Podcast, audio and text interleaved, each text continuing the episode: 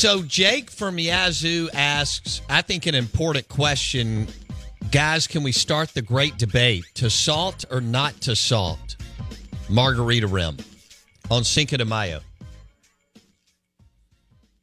Um. Okay, so here, here's my approach there. I don't want the salt if the salt is on there. Okay? So, but I, you know, I'm open to whatever we're doing at nine thirty with the Patron cocktails. Uh, Jake says I'm salt all the way from Yazoo, which, by the way, Jake, thank you for listening. If you're in wherever, I guess Yazoo City or maybe traveling, we appreciate that. Blake, are you salt or no salt?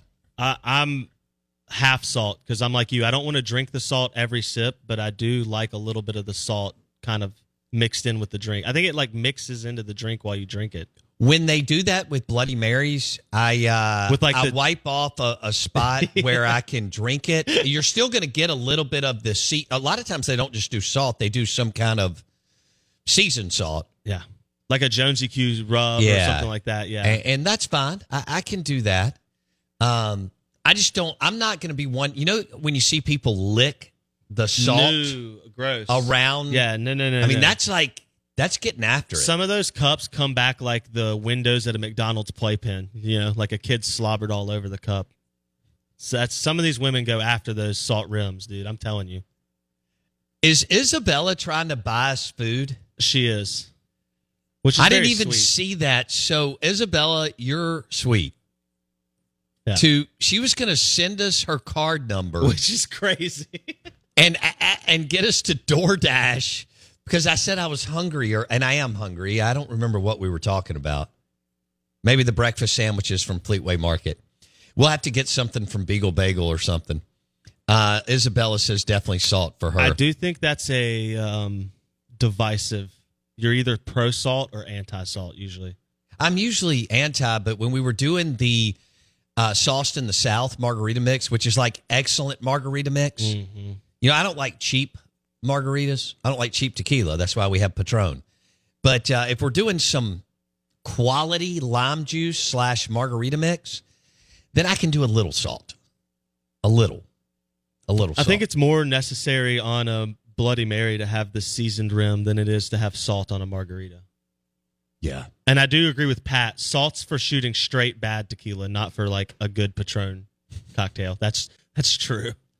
Magic Mike says, uh, like bacon, don't let anyone tell you that you can have too much salt. I love it. I love it. All right, let's go to the Farm Bureau Insurance guest line.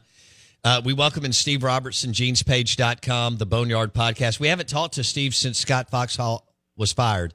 I guess we talked to Steve Monday morning, and then he was let go Monday afternoon. It's, it feels like a long week. Uh, Steve, good morning. Welcome in. Are you surprised that Chris Lemonis didn't name an interim coach? Uh, I mean, go out, maybe find somebody. I don't know how that would have looked. Or are you like, Bo, I always thought that he and Cheese would take over?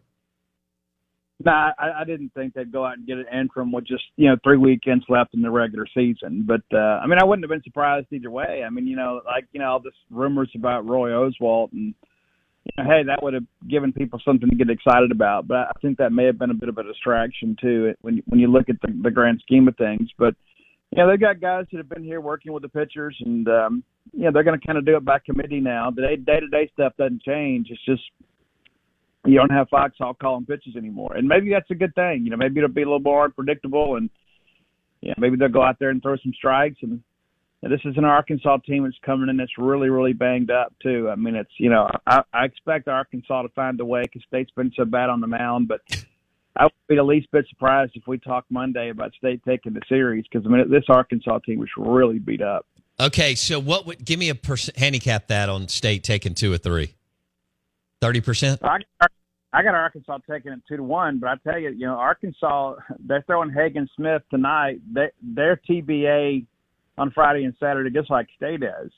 They don't even know who all is available. I mean, you know, Tiger threw twenty pitches kind of in a rehab start last week, and, and he was the guy that had the U C L sprain. You know, we, we you know we think he's an amazing pitcher, but, you know, with all the torque that he gets on that arm, due to that incredible spend rate, I mean, how long can you rely on him? And if this thing, if State can split, you know, between Friday and Saturday, I won't be the least bit surprised if State wins on Sunday. I mean, okay. Just because State's good offensively. And this is an Arkansas team that really doesn't rake. That's the thing, like, it's no. as good as they've been. I mean, it's like Dave Van Horn just kind of willing this team along.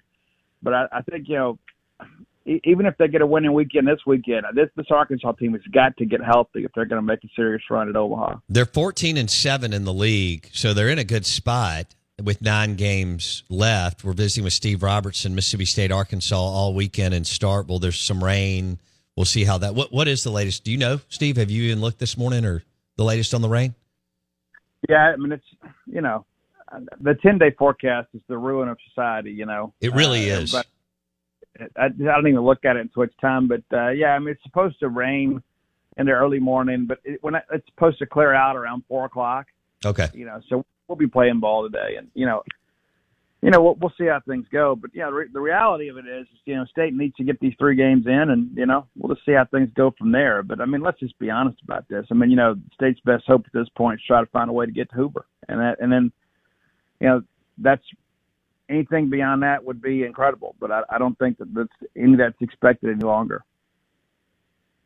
Okay, Steve Robertson on the Farm Bureau Insurance guest line. Uh, it. What do you think he? What, what, uh, give me a number on him not coming back, Lemonis, as far as the next nine games. Oh, I mean, I'd say less than ten percent. I mean, I, I think, I think Lemonis is back next year, and, you know, you, you can't roll, ever roll anything out. You know, I mean, even back with Sylvester Croom, right? You go back to the, you know, two thousand eight season, and, you know, they had the, the plan in place, uh, you know, bring in the new offensive coordinator behind Woody, and then you go out there and you get beat forty-five to nothing, you know, by a really good Ole Miss team, and you know, things change, you know. And I mean, hey, if this team, if they just dog it down the stretch, I mean, you know, I, I just think Zach Settelman comes in, and I don't think you're, and I hate to say the word prepared, but you're not anticipating having to make a coaching change this year. So I don't know that you've done your due diligence, and and so I think that's a that's a hire because of the. the emphasis that Mississippi State has placed on baseball. You can't just kind of go willy-nilly into that approach. And I think Chris Lemonis has probably earned a little bit of grace for winning the national championship. I think off, you know, everything's off the table come next year. But, uh, yeah, I do expect Lemonis back. I do. Okay. Uh, what? Who do you expect to throw Saturday and Sunday? Starters for M S U. Yeah, that's, that's going to be re- really, really interesting. You know, I, I think I think Girangelo goes one day. You know, it, it probably depends on kind of how, who who all you have to use. You know, like if you have to use Colby Holcomb tonight, paired up with Cade Smith, and that eliminates him. But you know, maybe maybe if Cade can get you six, and maybe Nate Dom can get you one or two, and then you get to Knicks, and then you can throw Holcomb as a starter on Saturday. And so, I think both teams are just kind of just say, hey, that, that they need to win, and so we're not going to kind of like pigeonhole ourselves into a, a, a rotation when we're beat up. You know, and, and I think State's actually healthier on the mound than Arkansas is. I just, you know, Arkansas's just been better.